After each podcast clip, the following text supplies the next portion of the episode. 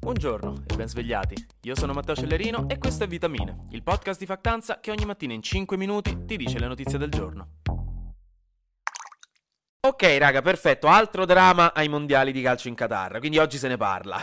La nazionale tedesca, prima della sua prima partita contro il Giappone, quella nella foto di rito prima di giocare, si è tutta messa una mano sulla bocca come forte segno di protesta al fatto che la FIFA non aveva approvato la fascia con l'arcobaleno della One Love in supporto della comunità LGBTQIA.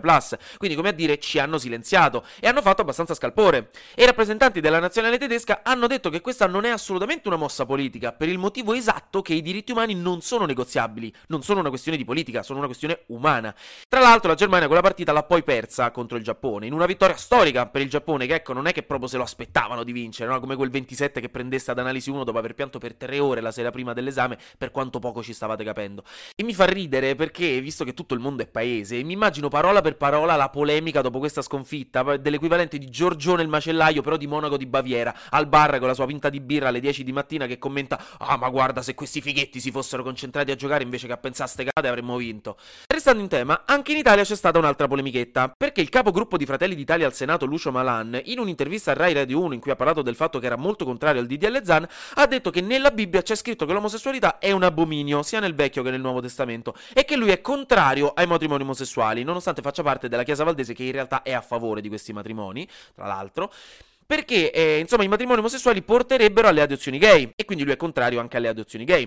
Diciamo che questa insomma è la solita polemichetta trita e ritrita, il cui vero problema è quello di essere così colpevolmente poco originale, nel senso la roba della Bibbia l'abbiamo già sentita veramente troppe volte, è tempo di trovare qualcosa di più interessante, sarò onesto, bisogna alzare un po' l'asticella creativa dell'omofobia che se no qua ci diventa noioso. La pigrizia, ricordo, è un peccato capitale.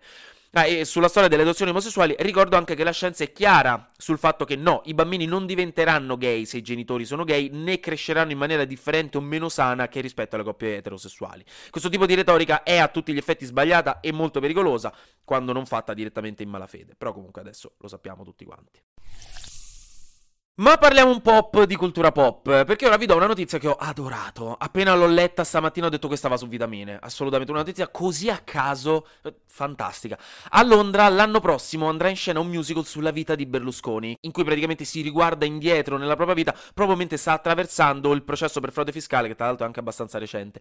E niente, raga, che cosa vi devo aggiungere? Se non che darei il mio futuro secondogenito, che probabilmente sarà un bulldog inglese, non un vero bambino, diciamoci la verità, per guardare quel musical. Lo voglio troppo vedere è, è, prodotto poi dalla stessa produttrice di Fleabag, che è la famosa serie su Amazon Prime, magari l'avete vista, e conterrà una canzone che si intitola My Weekend with Vladimir, cioè il mio weekend con Vladimir, in questo caso Vladimir Putin, che sono BFF. Un sogno che si avvera, raga, che, che altro dire. L'altra notizia oggi è invece che Alessandro Michele, famosissimo direttore creativo di Gucci dal 2015, ha annunciato proprio ieri che lascerà Gucci, perché si è stufato che i Maranza continuino a portare cappelli e cinture falsi della roba che disegna lui. no, scherzo, semplicemente si sono separati per la necessità di un cambio creativo dentro dentro Gucci e di prospettive differenti, come ha detto Michele stesso in un suo post su Instagram. Non si sono lasciati in cattivi rapporti né altro, però è vero che in questo periodo Gucci stava un po' perdendo terreno a livello commerciale, dopo essere stata per anni la più grande e profittevole casa di moda, proprio grazie anche a Michele. Quindi niente, adesso arriverà qualcun altro. Vedremo cosa cambierà. Passiamo poi alla notizia bruttarella perché la Russia continua instancabilmente a bombardare l'Ucraina con tutto quello che ha, tra poco gli lanciano pure le stelle filanti avanzate da carnevale se finiscono le bombe. Ed è un bel problema perché stanno colpendo tutto quello che c'è di vitale per la popolazione, specialmente la rete elettrica ma anche le infrastrutture per l'acqua corrente per esempio. Tanto che Zelensky ha chiesto alle Nazioni Unite di considerare questi bombardamenti dei crimini contro l'umanità perché è abbastanza chiaro che vengono fatti solo per causare una crisi umanitaria alla popolazione, visto che colpiscono obiettivi che non sono militari. I danni sono stati così grossi che ci sono stati blackout blackout persino in Moldavia, che confina con l'Ucraina, e anche la centrale nucleare di Zaporizhia è stata staccata dalla rete elettrica e ora starebbe funzionando con i generatori a gasolio, secondo la IEA, che è l'Agenzia Internazionale per l'Energia Atomica. Quindi niente, raga, lì situazione continua a essere veramente pesante. Però tranquilli, finiamo bene per appropinquarci che tanto domani è venerdì e si sa che venerdì praticamente è già weekend, quindi oggi è venerdì, quindi raga andiamo verso il weekend, finiamo bene con una rubrichetta chiamata Perché no? Che è una piccola serie di consigli assolutamente random slegati tra di loro che però mi hanno fatto dire perché no? E magari voi direte, uh, carino.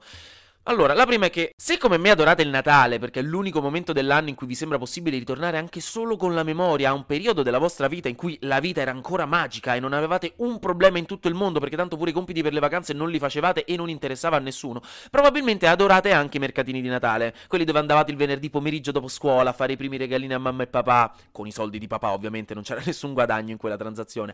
Ecco, il Guardian ci regala una lista di 10 mercatini di Natale più belli d'Europa, così se vi scocciate e decidete di fare farvi un weekend da qualche parte, mosto dicembre, magari sapete dove andare. Ce ne sono in Lituania, in Svizzera, in Olanda, anche a Barcellona se volete il caldo. Ovviamente dovete vederveli lì, dovete vederli sull'articolo, quindi vi metto in caption il link dell'articolo, non serve ringraziarmi. L'altra serie di consigli riguarda il come ridurre gli sprechi di cibo a casa, che onestamente fa solo che bene saperlo, sia per non sentire la voce di zia che da bambino vi traumatizzò con il classico ci sono bambini in Africa, sia perché comunque a livello generale si spreca il 30% di tutto il cibo che viene consumato, queste sono le stime, che raga è un botto, quindi insomma aiutiamo anche il pianeta oggi. La prima cosa da fare, il primo consiglio, dicono gli esperti, è la lista della spesa, così non comprate sciocchezze al supermercato, tipo i mini panettoni della Unes, anche se quelli in realtà non vengono mai sprecati, quindi in realtà vanno bene. E il trucco è andare al supermercato a pancia piena, questo proprio trucco psicologico, perché altrimenti vi viene voglia di comprare qualsiasi cosa, se invece andate a pancia piena comprate solo quello che vi serve, non vi vengono voglie strane. Poi si possono utilizzare le bucce delle verdure o le teste delle carote per farci un tot di ricette specifiche, le trovate sicuramente su internet, invece che buttarle.